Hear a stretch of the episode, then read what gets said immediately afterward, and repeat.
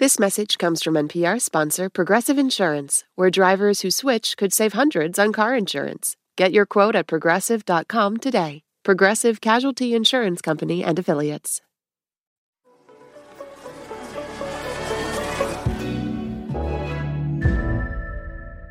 We've been here before 21 times. Depending on how you count, that is how many U.S. government shutdowns have taken place since 1976. Four of those in just the last 10 years. Which might be why, even though current spending laws expire at the stroke of midnight Saturday night, Washington seems to be focused elsewhere. The Committee on Oversight and Accountability will come to order. Republicans began their impeachment inquiry into President Biden Thursday. Today, the House Oversight Committee will examine over two dozen pieces of evidence. The White House calls the hearing a stunt designed to distract from the looming shutdown. And President Biden, for his part, delivered a speech on threats to democracy in Phoenix on Thursday. It included a shot at Republicans on the budget standoff. Extremists in Congress more determined to shut down the government to burn the place down than to let the people's business be done. This edition of the shutdown fight is driven by a small group of House Republicans. They've pressured House Speaker Kevin McCarthy to abandon a deal made earlier this year with the White House and hold out for deeper spending cuts and stricter immigration policies. Prospects for a deal before the deadline don't look good, according to Marc Goldwein, a top policy official at the Committee for a Responsible Federal Budget. So we surveyed 100 um, top budget experts, and they think there's an 87% chance of a shutdown. If the government does hit that deadline this weekend, you might not notice it instantly. At any given time, most people won't feel a shutdown unless you're living here in Washington, D.C., because most of government keeps running. But if the shutdown lasts? The longer shutdowns go, the more disruptive they are because everybody eventually is going to need to apply for something, whether it's a passport or whether it's a benefit program. Consider this the government shutdown fight isn't just political theater. We'll look at who bears the real world consequences. From NPR, I'm Ari Shapiro. It's Thursday, September 28th. This message comes from NPR sponsor, the Capital One Venture X Card. Earn unlimited 2x miles on everything you buy. Plus, get access to a $300 annual credit for bookings through Capital One Travel. What's in your wallet? Terms apply. Details at CapitalOne.com. This message comes from NPR sponsor, BetterHelp. If you had an extra hour in the day, how would you use it? BetterHelp Online Therapy can help you figure out what's most important to you so you can prioritize it. Learn to make time for what makes you happy. Just fill out a brief questionnaire to get matched with a licensed therapist and switch therapists anytime for no additional charge. Visit betterhelp.com slash NPR today to get 10% off your first month. This message comes from NPR sponsor Mint Mobile. From the gas pump to the grocery store, inflation is everywhere. So Mint Mobile is offering premium wireless starting at just $15 a month. To get your new phone plan for just $15, go to mintmobile.com slash switch. It's Consider This from NPR. Many government shutdowns in recent decades have been short, just a day or two. Others have stretched into weeks. By the way, Congress still gets paid if the government shuts down.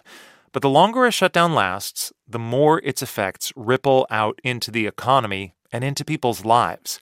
We're going to talk with three NPR reporters about what will happen if the government hits the shutdown deadline this weekend, starting with Selena Simmons Duffin, who covers health policy for us. Hey, Selena. Hi, Ari. Okay, if the government does shut down this weekend, what impact is that going to have on people who depend on federal benefits for food and other assistance? Okay, so SNAP benefits, which used to be known as food stamps, would not be affected in the short term. So people should still see, receive their October benefits, be able to buy their groceries as usual. Nothing changes there. But perhaps the most dramatic immediate impact would be for families that rely on another food program called WIC, which stands for Women, Infants, and Children.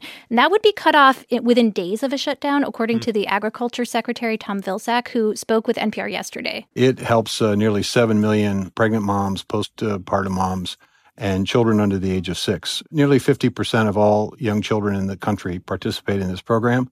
When there is a shutdown, uh, within a matter of days, benefits are cut off to these families.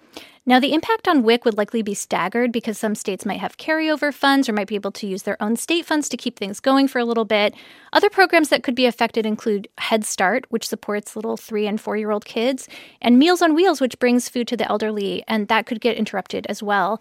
And then there's federal workers themselves who would have to go without a paycheck. The Capital Area Food Bank here in Washington told me it's preparing for as many as 100,000 federal workers to need food assistance if the government shuts down. Wow. Well, let's bring in NPR Pentagon correspondent Tom Bowman.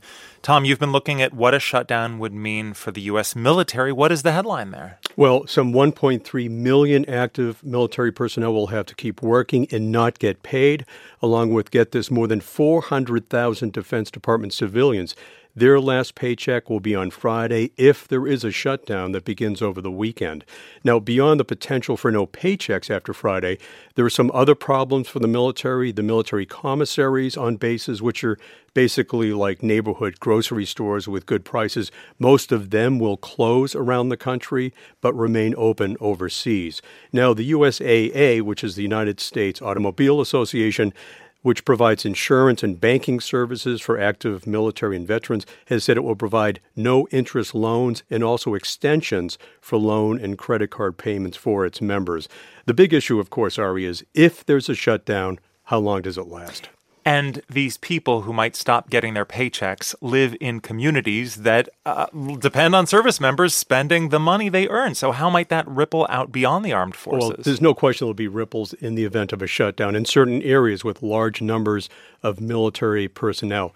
Get these numbers California, 163,000, Virginia, 129,000 uh, Texas 114,000, and then North Carolina, Florida, Georgia each have tens of thousands of military personnel. Mm. And there are clusters of military folks in these states around bases and other facilities. So, you know, a lot of people will be going to restaurants, bars, their military areas. So you'll see tattoo parlors, motorcycle shops. And the other thing people talk to me about is, you know, young military families living off base. They could, over time, have trouble making ends meet, buying groceries, child care costs, and they might put off purchases like clothing, car repairs, things like that, which would, of course, hurt local businesses. Again, if this shutdown happens and then does it continue for weeks or longer? Yeah, and this could obviously impact the U.S. economy as a whole. NPR's David Gura has been looking at that. David, I know you've been examining the impact of past shutdowns. What have you learned? Yeah, the most recent shutdown bridged 2018 and 2019. It was during the Trump administration, and it was the longest shutdown on record. It went on for 35 days. And uh, I'll just note here, it was a bit different than, than this shutdown. HHS wasn't affected, the Defense Department wasn't either. The funding was separate there. Even still, 800,000 federal workers were furloughed. The Congressional Budget Office says it delayed about $18 billion worth of spending. It affected economic growth. GDP in those two quarters, Ari, was fractionally lower, between 0.1 and 0.2% lower than what economists expected. And as you mentioned, that last shutdown went on for longer than a month. What would change if we were to see a shorter shutdown, like a few days or a week versus those 35 days last time? It would be a big difference. As Tom said just a minute ago, uh, this is the big issue here how long this shutdown lasts if we get one. The longer it lasts, the greater the negative impact on both the U.S. economy and on U.S. financial markets. In, in a new note, the ratings agency Moody's says it expects a short shutdown this time around and one that would have, quote, limited ramifications for the broader U.S. economy and GDP. Past is prologue, but something different this time around is the economy is already facing a host of headwinds. The Federal Reserve has been trying to cool down the economy to fight high inflation, and as a result, growth is slowing. On top of that, energy prices are going up. Russia and Saudi Arabia recently agreed to extend production cuts. That could push up gas prices, which of course has a big impact on how people feel about the economy and on their willingness to spend. And in just a few days, tens of millions of Americans will have to start repaying their student loans. So while there is all this optimism about the Fed achieving that soft landing, getting high inflation under control without triggering a recession, there are a lot of factors that could make the Fed's job even more difficult. A shutdown would be another one. And very quickly here, something else that could complicate things is if there were a shutdown, the agencies that collect and distribute the data the Fed relies upon could be closed. That may sound like a small thing just some data. But the Fed has said and continues to say it's making its decisions about interest rate hikes based on those economic data. Jobs numbers for the month of September, they're supposed to be released next Friday. New inflation data the week after that. At that point, we're getting very close to the Fed's next meeting, which is scheduled to start on Halloween, October 31st. Okay, so there are a lot of unknowns. There are a lot of reasons to be concerned, but there are also some things that Americans don't need to worry about, even if there is a shutdown. So, Selena, let's turn back to you for a sigh of relief. 67 million Americans rely on Social Security checks. Those will keep going out, right? What about Medicare and Medicaid? Will people be able to keep seeing the doctor? Yes, that is a little bit of good news. Um, so, people who get health insurance or even health care from the federal government, whether that's through Medicare or the Indian Health Service or VA healthcare, they shouldn't have any interruptions because of a shutdown. So, everyone out there who uses these programs, you can still go to the doctor, you can still make appointments. And HHS says it has enough money to keep paying states for Medicaid and CHIP. That's the Children's Health Insurance Program. At least they have enough for a few months, which is good because around 90 million low income people rely on those health insurance programs. Again, those programs should not be affected, assuming that it doesn't, the shutdown doesn't last for more than a few months, um, which is pretty unlikely. But it is not all good news on this front. I should say one area of concern is community health centers. Those are basically safety net primary care clinics that get their funding from federal grants. And that funding would likely be disrupted by a shutdown. Some clinics um, are going to local news, they're talking to their Congress members and warning that they may need to cut back on services or staff, depending again on the timing of the possible shutdown and how long it lasts. So much depends on how long it lasts. yes. NPR's Selena Simmons Duffin, David Gura, and Tom Bowman. So nice to have all three of you here in the studio. Great to be here. Thanks. Great to be here. Thank you. If you want to hear more stories like the ones on Consider This, check out All Things Considered, our afternoon news show. It's a mix of deep dives like this one, along with more stories you'll want to hear. Visit npr.org slash all things considered to stream it live every afternoon, seven days a week. It's Consider This from NPR. I'm Ari Shapiro. At this year's Oscars, Oppenheimer took home the award for Best Picture. Emma Stone and Robert Downey Jr. also picked up wins, and Ryan Gosling brought the Kenergy. For a recap of all the highlights, listen to the Pop Culture Happy Hour podcast from NPR.